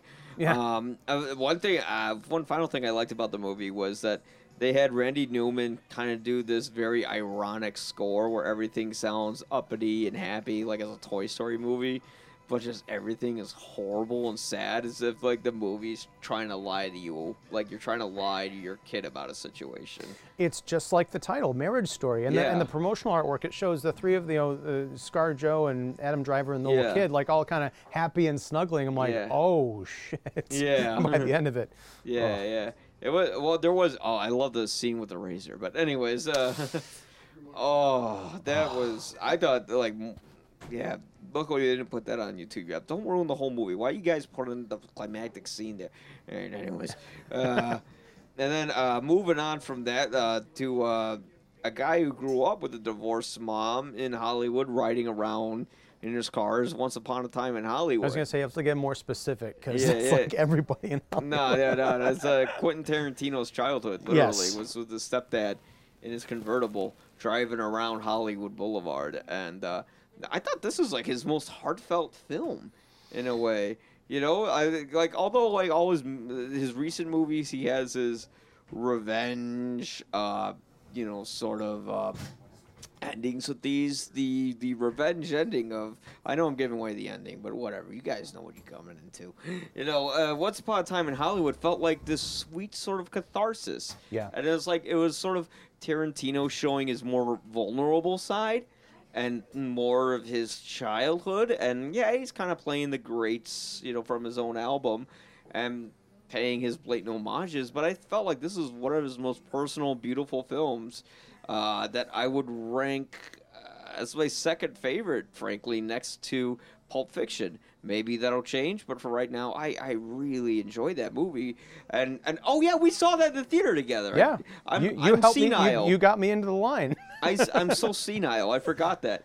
You know, uh, I, I remember how hard I laughed at that movie. It is a movie that has to be seen with an audience. It encourages you to be seen uh, to be seen with one. I mean, when when, when uh, Brad Pitt says they're gonna do some devil shit, I just died in theater. And God, what what an experience to see with people. Um, at a Cineplex, you know, not one with Coca Cola ads or bullshit. See it at the music box or or like that. well, yeah. I mean, we went with a game crowd. Yeah, the opening day of the 70 millimeter presentation, the roadshow. Yeah. So it was ultra special. But my biggest thing, and I've probably talked about this before, but my Yeah. big concern with this movie was I'm always excited for new Tarantino. I'm a huge Tarantino mark. yeah, But I was concerned because I'm like, okay, he's taking on the Sharon Tate murders. yeah. How is he going to tastefully like navigate this? Because Mm-hmm. this isn't like a crazy cartoonish bloodletting that, that he's used to. That He's No. going to have to either sidestep it completely or do something really spectacular. Mm-hmm. And the way they handled that, you know, I don't want to give too much away because there We are people who already probably, did, yeah. but there are probably people who haven't seen it, Yeah. right? So all I'll say, if you want to give it away, you can. But all I'll say is once I figured out where he was going, the audience figured out where he was going, Yeah. and the entire place erupted. I remember that Yeah. whole like five to ten minute scene, the climax, Mm-hmm. when there's just like violence wall to wall, but it's not the violence you might be thinking if you're if you haven't seen it yet. Yeah. Uh, it was just it was hilarious and cathartic is a great word. And then it you know Wasn't it hilarious when they killed Sharon Tate? No. yeah, Yeah. rip that baby right out. oh God. hey, sorry, um, but no. Uh, but the the ending scene where there are characters who perhaps should not be around. yeah. That was some of the most moving stuff I think I've seen Exactly. Tarantino do. It, it was Uh, him saying, "What if this happened this way? How sweet would that have been?" Yeah. Rather than, "Yeah, kill Hitler. He's bad." Right. You know, kill the slave owners. They're bad. And I, I love know? Inglourious Basterds and to a Yeah. lesser extent Django Unchained, but his historical revisionism, this is the most mature Yeah. version of that because he could have just had like, you know, the Manson family get stopped on the way to, you know, the, the Tate house or something and Yeah. they got sent to jail for drunk driving or something like that, or, or they get killed in a car accident, but they do something very special here, Yeah. and it's I think it's great. The the re- the surrounding movie, yeah, it's a great tribute to old Hollywood. Yeah. And to what you were saying about how he copies people and gets away with it. Yeah. What he does is he takes stuff that not everybody has seen and puts it into a mass market context. Mm-hmm. Yeah. He did this, you know, with Hong Kong cinema, with, like with Mm-hmm. Reservoir Dogs, and he's been doing it, you know, with the 70s nostalgia. Now he's going back to like 1950s and early 60s westerns. Yeah. Um, and creating these this authentic universe where a show called Yeah. Bounty Law existed. Yeah. And there's I, I missed the chance to get the 4K Blu-ray deluxe set, which came like with a Mad Magazine reprint of a Bounty Law episode. Oh my god! So he cares so much about this stuff. He's turning the old obscurities into a new mass market product, and I love him for it. He's making people appreciate cinema. You know, the guy might act obnoxious in interviews, but I think he has a good heart, and this Yeah. movie showed that. Yeah. You know, and uh, you know, it was him sort of taking a part of his own life and showing us why he thinks all this stuff is so special. He's not just some guy making a fan film of Taxi Driver.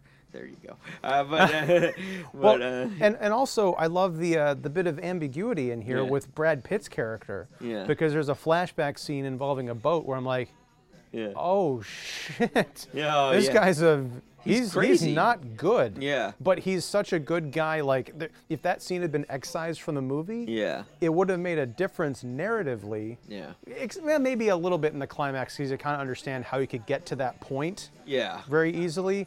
But it also, you know, walking out of the movie, like, wasn't Brad Pitt awesome? Oh wait, he was also something else, something he was much also darker. a little yeah there's something a little wrong with him but Yeah. i think we all have that crazy friend that we like you know yeah, but, yeah but it's just a rich kind of a texture detail, and Yeah. and DiCaprio I think was was you i know don't really killed people like that but well, well uh, but DiCaprio was was you know on point once again. I I, I got to watch this movie again because I only saw it that one time with you. i thought DiCaprio was kind of like i don't know he, he was good at playing himself in that movie you know especially you know the whole scene where he's in the he's in the uh, trailer and he's flubbing with his lines was some Gilbert Grape in there, yeah. yeah But I think uh, I did. He was playing himself because, Yeah. and there was a great Marc Maron podcast with him and Brad Pitt. mark a- Maron had brad pitt on his show Brad Pitt and DiCaprio. holy shit This is from like two weeks ago. Listen to it; it's great. Oh, because I'm they, going to. They kind of Yeah. get into this. Like, Maron asks him, like, "Are you kind of in that stage where you're kind of like the washed-up actor and all that other Oh, stuff?" yeah. And he has a great answer, and he talks about fame and all this stuff. So, yeah, he brings a lot of himself, I imagine, to this role, Yeah. and that's what kind of I think gives the movie another level of heart. Yeah, yeah, absolutely. Uh, I, you know what, I, I would be fine if that movie wins Best Picture. I think, you know what, I think the Academy will pull a surprise and give um, uh, uh, uh, Tarantino Best Director. You don't Maybe know. uh, there, there's That'd be that'd be better than Sam Mendes just making a stunt film. Um, but we'll get to, we'll get to 1917. that's the last one, baby. All right. What Oh, else? wait. What else we got? Actually, it's uh, no fuck it. Uh, we're gonna go to Parasite instead of nine. Should we do 1917 or Parasite? What do you want? How, what, what, how many movies do we have left to talk about? Two. This is the, we're in the last two. Yeah. Holy shit! All right, let's talk about Parasite. Okay, let's talk. That movie's awesome. Yes. That that, that movie. A lot of people complained that you know maybe uh, tonally it had some problems. I didn't feel that way at all. No. I felt like it balanced comedy and and goofball horror slash gore in a way that is distinctly Bong Joon Ho. And and man, talk about this better win best editing and not 1917. Like what? The guy had 40 shots. That was the visual effects department, folks. Okay, but um, the the, the, the uh, but but uh, talk about perfect pacing. Talk about where you don't know where the hell a movie's gonna go. Yeah. And you know things are gonna go wrong. And when they do, oh, it's juicy. It You is. I mean, there there are very few movies where I have a genuine like moment of shock where my hand goes up over my mouth like people do in movies that like, are like that, no one ever does that in real life sometimes it happens to me while i'm watching movies Yeah. And- I never like react to shit, and that one made me go like, oh fuck. yeah, a, a Yeah. couple of times during that movie because Yeah. like the house that is the main kind of character in That parasite they actually built for Oh, the movie. wow i did not know Yeah, they built a real house. Well, yeah. much like that house, there are many different levels that you do not expect to discover. Yeah. Um, and I, this one, I really don't want to talk about Yeah, we is, can't is the spoil it. specifics because this is one You that can't with I- this one, no. Everyone told me to see it. And they told me, don't watch the trailer, don't read the synopsis, go in as cold as humanly That's possible. what I and did that's what I did. inadvertently. Yeah, well, I, I did too. Yeah. I, I think I got a screener for it and I watched it in the bedroom. My wife did not watch Yeah. it with me, but I kept running out to the living room, like pressing pause, and like, You're, I just need to take a breather because something else happened. It's like layer upon layer of story. Yeah. You know, you think about the title, it sounds like a horror movie, like, oh, are there going to be giant bugs affecting this family? Yeah, there kind of yeah, are, but it's what I love is Metaphorically, yeah. Yes, Yeah. but this is a movie where going back to that whole Trump era thing, this is not inherently political. They do get into some like North it- Korea, oh, yeah, South do, Korea yeah. politics, which. I almost wish I were Korean so I could have understood like Yeah. the significance of all that. But what I loved about this is it had a statement to say about society and politics to a certain degree, but it did it the way master filmmakers do Mm-hmm. through metaphor. Through, you know, you've got the people, the rich family living high up on the hill at the top of the town, and the poor family who is living literally at the bottom of the town, so to the bottom that they live in a like sewer. they literally have people pissing on them right. and you know fumigating them. Yeah, and then later on in the movie, you know, there's some torrential downpours and some other developments Yeah. that you can really see the class struggle playing out in front of you. Yeah. But you don't have this whole thing of like, I hate rich people. There's this aspirational narrative to it where it's like, no, we really. The rich people don't come off as assholes. They have asshole moments, but they don't come off as assholes. Right, and that's if I had one criticism, I would Yeah. say that there are some lines of dialogue, particularly towards the end, where He I smells. That's part of it, but Yeah. it's just like I feel like they were kind of inserted just so that no one would be. They threw ambiguity out the door at a certain point, and I was kind of disappointed. But the Yeah. rest of the movie, like the entire experience, is so great that I was able to kind of sidestep a few moments. Like eh, I would have left that line out. You don't need it because Yeah. you could just have a regular, wealthy person who's thrown into this crazy situation, and they might react in a way that dramatically will get your other Yeah. characters to where they need to be. Yeah.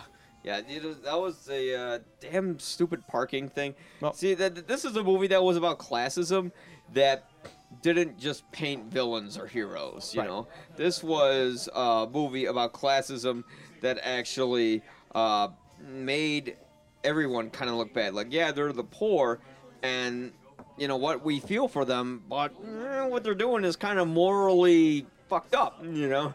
Yeah. And, they, and, and, and, and, how the poor just destroy each other in the movie is, is something that, you know, you know, that, that, that really kind of makes you think, you know what, yeah, when you're in that situation, you destroy each other. And then the rich, they maybe they seem a little too happy, but they kind of go out of their way to help the poor, but they also kind of forget about them. To Yeah, the I mean, where, you've got the guy who's the, you know, the rich guy. He's the patriarch of the family. He's a software developer magnate, and there's a scene where you see him at work, and he's not like just sitting behind a, an iced glass door, and all these people are kind of working for him. Yeah. He's sitting there amongst his people, like talking about stuff and sharing ideas. Yeah. Like he's the kind of tech billionaire or whatever that you kind of would hope that everyone would be.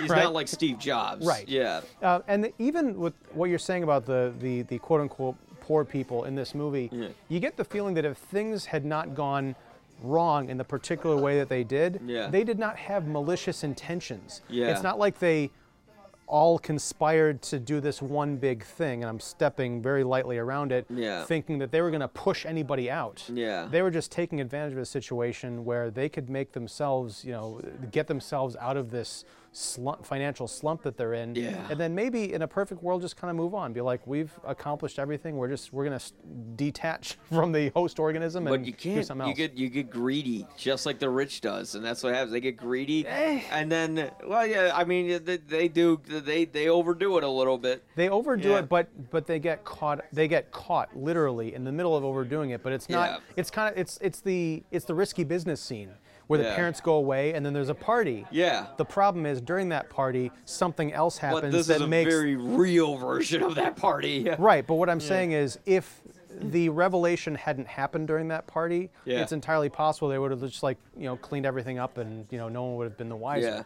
That and like when they are stuck in that situation where they're fighting amongst each other, it's really not like oh they're they're bad too. It's more like they're they have to survive. Yes. And when people have to survive, they do things that maybe are unimaginable. Which I mean, I I mean, as an audience member, I'm like, yeah, do that. You know, screw her. You know. Yeah, I mean that's the thing is a lot of the characters like for 98% of the movie I Yeah. felt like these were real people in unrealistic but very real to them situations, and I, could couldn't wait to see how they got out happening of in it. real life too, though. Like I get well, aside from the basement stuff, but yeah. I hope they don't remake this thing. Yeah, they're already talking about that. I'm like, no, I don't want another Oldboy, you know, and I don't want a television show. Just leave it as it is. Yeah. Leave it as it is, please, for the love of God. Don't don't fran- don't fucking Marvel franchise. Yeah. Parasite. But yeah, I would say that was my favorite movie of the year. See, I Uh, can't, and we'll, we'll talk about 1917 in a second, but my big takeaway from the movies of 2019 is Yeah. there were so many that I love so deeply that It I can't pick a fa- I can't say this is my favorite a movie. Like, year, man. Like, Right. There's no slim pickings. Like the end of this century, era, whatever you want to call it, decade. Uh, it it it ended with a bang. Like Yeah. we had some really good films yeah. that that are not slim pickings at all. But having said that, uh, now we move on to your real favorite movie of the year. yeah, stunt directing. Uh, no, you know what? I didn't. I didn't dislike it. I gave it three out of four stars. Wow. Okay. Yeah, yeah. So because in the end, I cannot ignore, as someone who's been on set and seen how movies are made, you can't ignore the technical uh, mastery of 1917. Mm-hmm. You know, I mean, this movie. If you ever want to make the argument of film versus digital and say digital's better, this movie would be incomprehensible to make on film. Your magazine could get damaged. God forbid your n- negatives don't come out right. The weight of the camera wouldn't be right. The the, the, the range of light wouldn't work. Yeah. You know, so they got an Arri uh, Alexa uh, mini like and like LM. Uh, it's a small camera that I think shoots at about like 4K, has an incredible light range, and the sensor doesn't blur or anything like that when you turn it. And it's it's something that you need to have lightweight when placed upon various rigs, like on a motorcycle or on a uh, wire above you, or placed on a Steadicam, and do it seamlessly. So for that, I mean, yeah, give Roger Roger Deakins immediately when he heard this movie from Sam Mendes. He's thought, I'm gonna get another Oscar. you jibbed me for years, so I got one for Blade Runner, and now for this. You know, so in terms of cinematography, great. Now, here's the problem why I think this movie's shallow, where it had potential. It had the potential for greatness. I, let's let's Yeah. get into it because I, I think this movie is very deep. I don't think it's shallow at all. uh, okay, okay. Well, I just uh, okay. Tell me, why do you think it's deep? First of all, it's a it's a subjective movie. Yeah. So if you're looking for depth in terms of what is you know characters Yeah. giving their full backstories and having grand speeches about war or even learning about their whole backstories, you're not going to get that. But what you do get is a very real look at the human experience of these kids who are 18, 20 years old back in World War One, Yeah. going on this perilous uh, mission, trying to save people. You know, very much in the vein of kind of Saving Private Ryan. Oh yeah, in my review, I very deeply get into Private Ryan compared to this. Well, Yeah. so what I got out of this was the uh, you know the, the bond of, of you know kind of reluctant brotherhood because these guys Yeah. are friends. Uh, they're they're good friends, but they also kind of get in, get on each other's nerves. They've got in jokes and you know stories that they tell each other. Um, the one guy, uh, Schofield, I think, uh, Yeah. he's he's won a medal already, and um, the other uh, Baker Blake? Blake, yeah, Yeah. Blake. Uh, he really wants to win a I medal. I think it's Burke. Blake, no, it's Blake. It's Nobody Blake. knows. Yeah. Nobody remembers these I, characters. I remember Blake I'm and kidding, Schofield, I'm kidding. I'm- but uh, Blake really wants to win a medal because he thinks it'd be cool and it's Yeah. heroism and it's action. And Schofield, who's won, is like, you know, no, it's not. It's, it's just actually a piece of fabric. Yeah. right. And what you have to do to get it, honestly, there's, you know, it's often not worth it because Yeah. tragedy is usually involved. Yeah. So you get all of this. Um, plus, if you think about the context of this film, they're fighting the Germans in you know German-occupied France, um, and it's a it's a terrible story. The landscape is littered with bodies that are Yeah. almost like ghoulishly, like it's something out of Dante's Inferno. With Yeah. the, the, some of the corpses that they come across, and you're imagining these conflicts, and then you're stopping to think that. Okay, these characters don't have a big backstory, but this movie, this mm-hmm. story, is their backstory. They're going to be telling for generations to come, mm-hmm. unless they don't have generations left, mm-hmm. because we're just around the corner from World War II. and other global conflicts, and it causes you to think about war and what that really means. Right now, there's all this talk about are we in the brink of war, and you know, is Trump gonna Yeah, you know nuke us all and all this other stuff? Yeah, yeah. But war has become an abstraction uh, in the minds of a lot of people. But I think a movie like this, it's an adventure story, sure. But what I Mm-hmm. love is that it puts put me anyway Yeah. on the battlefield, really thinking about how horrific this was, Mm-hmm. uh, what you will do for the people that you love, Right. and what uh, you know the, the aftermath of having to deal with you know personal tragedy. I don't want to get into spoilers here, but Yeah. I mean when the middle of that movie happened, and what happened happened. The Oscar speech scene. What? no, which which one is that? When. Sorry. No, no, no, no, No, I I don't don't. want to say. Well, I mean, I it don't want to was. spoil it. One, one, one, when we break away from one of our characters, tell my mom I love her. Well, I And thought, tell my dad. But but I mean, what what's wrong with that? It, it felt like every Oscar speech scene that's parodied in every movie. Well, but that, where that's the that, that's that's your personal opinion. But I think I think that scene was very well acted, and I think the character who was going through something particularly, uh, so I say, fateful, did did a hell of a job. yeah. Um, so yeah, that's that's that's my pitch. Yeah. So um, I, I I do uh, like how the minimalism of the picture uh, said much more than it having to spell itself out. Perhaps for you.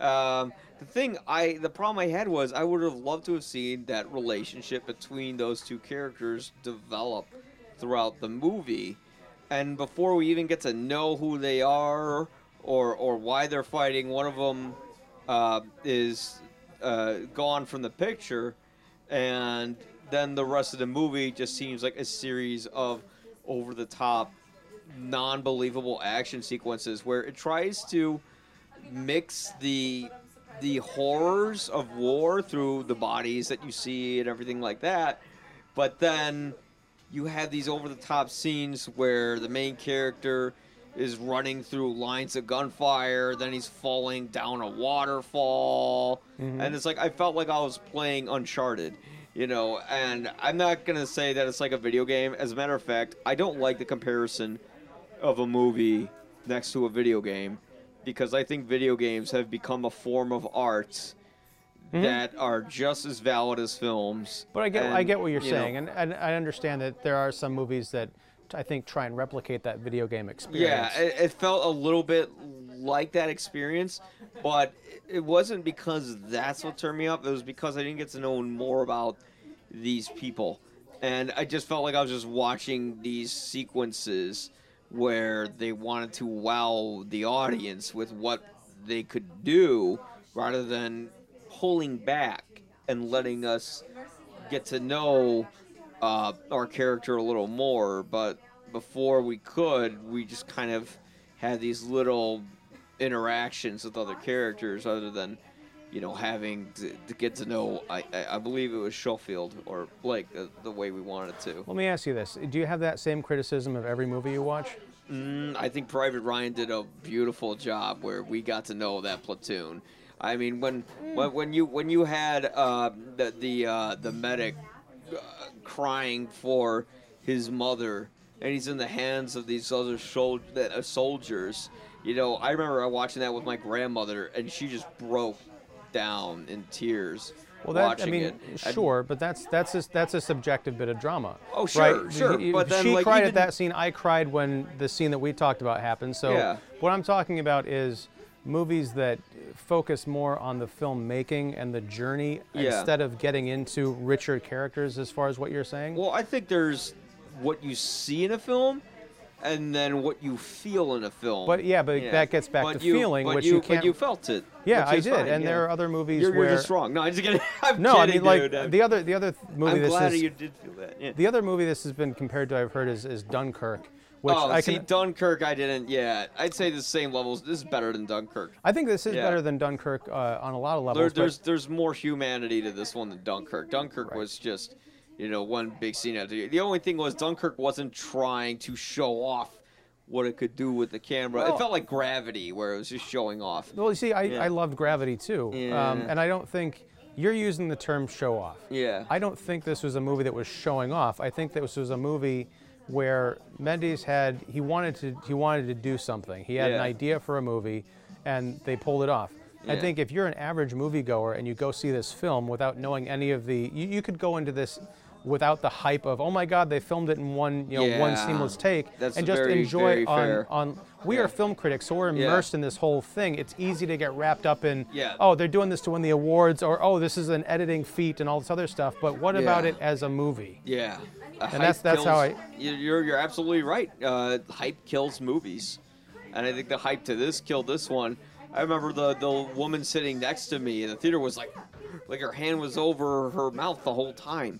You know. There, there was a scene involving a rat early on Oh, that I yeah. jumped. I was, I felt like I was Oh, when he- blown back in my The seat. trip mine. Yeah. Yeah. Oh god, that scared the shit out of me. Yeah. Yeah, so I, I was totally with the movie. I, I love the fact that there are cameos by all these uh, highfalutin British actors where they come I on and taking they- out the cameos. That was Well, distracting. but here's the It's thing. Like better than Cumberbatch. Like, oh. Well, Cumberbatch was the only one where I actually kind of giggled when he turned around because it was Yeah. such a reveal. yeah. but it like was when like Mark, a Force Awakens reveal. Yeah. but when Mark Strong shows up, Yeah. um, you know, oh yeah, that was that was more subtle. Yeah. Yeah, and uh, was it Andrew Scott? Uh, was he was like the first person, the first cameo that they encounter? Yeah. They felt more like yes, they're cameo appearances because they're literally on screen for like five minutes. Yeah. But they're also, you know, they're acting these parts. They're not like Yeah. I'm in this Oscar movie. It's like Yeah. you know they're just they're doing their thing and it's completely believable. So here's a, a, a, a ridiculous, stupid theory I have that's completely wrong.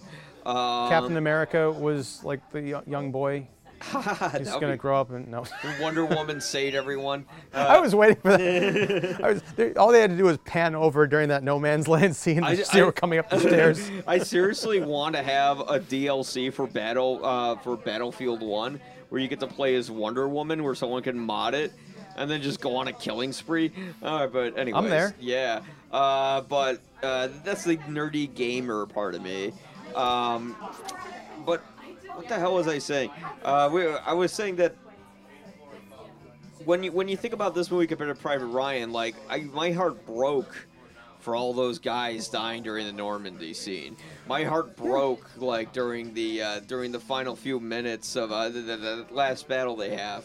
Yeah, and I think and, and that's that's fine, Yeah. but they don't have to be mutually exclusive. Yeah, Because the yeah. opening battlefield scene in Normandy Yeah. is a giant battle where we get kind of like Yeah. we're, we're right there with these characters being shot down. Yeah. But it all happens within like 20 minutes, and then there's three hours more movie before the big siege at the end. Oh, but the, those three hours is where we get to know everyone. Right. Yeah. and, but I'm saying you can have a an emotional reaction during a battle scene. You can also have an emotional reaction of just Sure. like watching characters go through different territory. But with Schofield and Blake, it's a different kind of film. You only have these two characters that you're spending time with But through most of the film. We should have had him throughout more of the film. I think. I, but Yeah. but that would take away the subjective nature of this film. It's a ticking clock thing. This Yeah. movie starts and then it ends nine hours later. Yeah. And not everybody is at the end of the journey that was at the beginning of the journey. Yeah. So in that case, yeah, if that's what you want from a movie, that's fine. But I don't think it's a fair criticism to level at this film. It's kind of like saying, why weren't there lightsabers in this Arthurian drama I watched? That'd be Because cool. all they had were swords. Yeah, But I wanted lightsabers. Right, right. Okay, well, I, I don't know if you want to change history in a movie, but you know, I, but here's my No, I'm not saying I'm not talking about changing history. I mean, this this whole thing Yeah. was dedicated to Sam Mendes' grandfather. No, I know. I know I guess that's what it related this as a story, right? So this is where this is where my theory is wrong because it was dedicated to his grandfather, but I feel like Saving, Saving Private Ryan uh, won Best Director in 1998 and then lost because of Harvey Weinstein and Shakespeare in Love. Mm-hmm. That next year, American Beauty won Director and Picture. Yeah. I feel like Sam Mendes saw Saving Private Ryan, and somewhere in the back of his head, he said, "I can make that movie, but even better, and I'll make it about my grandfather." And that's, sort of where the concept for that film I, came along. you know, I don't know if that's the case because I mean, Yeah. up until uh, he directed Skyfall, no one thought of uh, Sam Mendes. Correct me if I'm wrong, as an action director. oh yeah, well that's why he, he was like, "I'll take my time until it's ready." Well, or also Dunkirk, you know, a few years ago became a, a blockbuster, no expected. So it's Yeah. entirely possible that if you take the ego part of that out of that statement, Yeah. of him watching Private Ryan being like, this reminds me of the story that my grandfather told Yeah. about World War One. I. would love to make this movie, Yeah. but no one's going to give me a chance because all I did was American Beauty, Yeah. or you know Revolutionary Road later, whatever. Yeah. If that was him, I can't remember. Yeah, Um, and then he comes out with Skyfall, and so he's like, okay, I've got these actor bona fides. Yeah. Skyfall predates Dunkirk, if I believe. Yeah. And so maybe it's all the culmination of like the oppor- the idea is there, the opportunity's not, but then the opportunity keeps presenting itself, Yeah. making a stronger case. So when he comes back and says, "Oh, and in Wonder Woman, a a World War One Yeah. period piece." You've got Birdman from a few years ago. It's another single take thing that's Yeah. winning Oscars. So you take all of that stuff to a studio executive and say, "Hey, I'd love to make this passion project." I don't take. I don't think there's a cynical bone in this movie's body. Okay. Okay. Very good. Yeah. You know what? I, I think we can agree to disagree on this one, but I, I do want to see it again based on what you said because I think both of our reasons are completely valid. And maybe making a more minimalistic approach was better than, you know, what I, I think uh, Michael Phillips, the Chicago Tribune, called it Ready Player World War One. Which, yeah, that's a little harsh, you know. I Yeah. no, I, I reject that outright. Like Yeah. Tarantino said, uh, I reject that premise. Yeah, yeah, yeah. So let's talk But, very uh, quickly, maybe about some maybe snubs. some snubs. Yeah, just real quickly. Uh, Uncut Gems Yep. was hugely snubbed, and I'm talking about Adam Sandler. I'm talking about the Safdie brothers, and I'm talking about Best Picture. I take Uncut Gems any day over Little Women. Yeah. Um, you know that that was God. Talk about a tense thriller that I think the Safdies, if you like dive into their history, they made a lot of movies so they could fuck up for a while up until they found their voice. And if you see like their movies of early, uh, from the pleasures of being robbed to the movies of being late, uh, uh, to, to, to, to the movies of late, this is great. And table? Yeah. Then that's fine. Then this is staying in. Yeah, And All right. this is is why we filmed the So bar. Be here. You Uh, the train. If you see the difference between those movies of early compared to late, they really found their voice. Like when you see Good Time and then Uncut Gems, and I think Uncut Gems is just one of those consistently paced, uh, uh, uh, uh, daring uh, pictures that I think will be like a cult classic. And um, I mean, other gems include Luce, which I got in, which I talked about with Robert Daniels about and talk about a movie just like Marriage Story, how that creates conversations. I still have to catch up with Luce, but oh, I'm yeah. very curious about it. It, it really stirs some some. As as uh, Robert told me, it's like these are the conversations black people have behind closed doors, and Hmm. they put it on the screen for everyone to see. I just went, fuck, when he said that. Yeah, Uncut Gems for sure. Um, it's hard for me because I don't. It's not my best picture, but I'm surprised and a little bit heartbroken that Dolemite is my name did not get any nominations. Yeah. I thought Craig Brewer directed the hell out of that movie. Yeah. I love the movie. Again, I don't know if it's best picture material, but I love that movie, and I I dig that. Maybe there's such a thing as Eddie Murphy comeback Oscar because I know he keeps like whack-a-moling his career. He'll like do something awesome and then disappears like Bowfinger and then Dreamgirls and then now this and then he'll make some Pluto Nashes in between. Yeah. But I thought he was. I thought this is a side of him that I haven't really seen before in a movie. Yeah. And it's just it's a it's it's like a black exploitation Ed Wood, and I think eh, the world Yeah. needs that right now. And I think you know what, in terms of you want to have a woke movie, don't make it Little Woman, make it Dolemite. Seriously. Uh, yeah, uh, I I think the uh, the Academy is never going to um, give Eddie Murphy a nomination. Not because when he was nominated, he did Norbit the same year, like months after when he did Dreamgirls, but because when he lost his Oscar, he literally got up and he left the theater. I remember that. Yeah. Wow. And nobody, I I think they're they're salty about that, and they always will be. And I can't really blame them for that, because like, yeah, do we want to have someone have another hissy fit because they didn't win their award? I'd But rather see that time- than But it's but it's fun. It's it's good entertainment though. It is. Yeah. It's just like when they just with the whole La La Land thing that happened. do we remember? yeah. Do we remember La La Land or Moonlight? I do, but I remember more of you know. Uh, I've been watching the them screwing it up on stage. Yeah. Um, and because I can't, I'm blanking on her name. I always blank when I'm on camera. But uh, it was uh, oh fuck it. Who, the presenters or yeah, the presenters. wasn't it Faye Dunaway and yeah, Warren Beatty? Faye Dunaway with her plastic surgery face. uh, you know, she she didn't take the time to read the envelope. That I don't know. I would just love to talk about favorite Oscar moments. You know. Well, we'll do that another time. Yeah, but, But- yeah. Yeah, I mean that's the oh, thing. Yeah. Yeah, I think that's that's my major one. Uh, yeah. I I think it's uh, it's great that a lot of great movies did get recognized. Yeah. And no one's ever going to be 100% happy. No. But you know, uh, the the reason I'm kind of disappointed in Dolemite is my name not getting more of a push, and I, it's kind of a moot point because it's on Netflix. Yeah. But I feel like this is a movie that you know, Uncut Gems got a big theatrical push. I think it's still in theaters, man. Yeah. but I would love to see Dolemite is my name because that's a crowd movie. You go Yeah. see that and you have fun. And I think if it'd been if it got nominated, maybe Netflix would have been like, all right, it's still streaming, but maybe we'll put it into theaters for like a week or something, so people can maybe go see it and Yeah. build some buzz.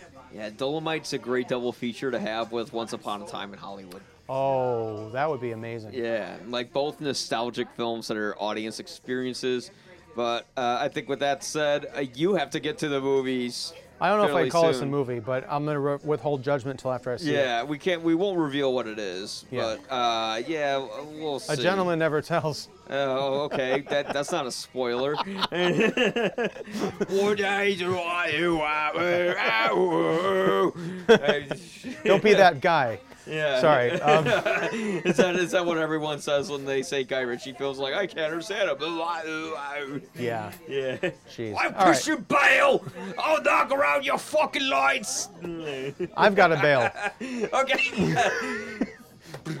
All right. Thanks so much, Oh, Ian. it's always an honor and a Always pleasure, sir. Thank you. Kicking the Seat podcast, uh, kickingtheseat.com. Actually, it's just kickseat.com. Kickseat.com. I'm an idiot. No. And then uh, go to Galway Bay at 500 West Diversey Parkway.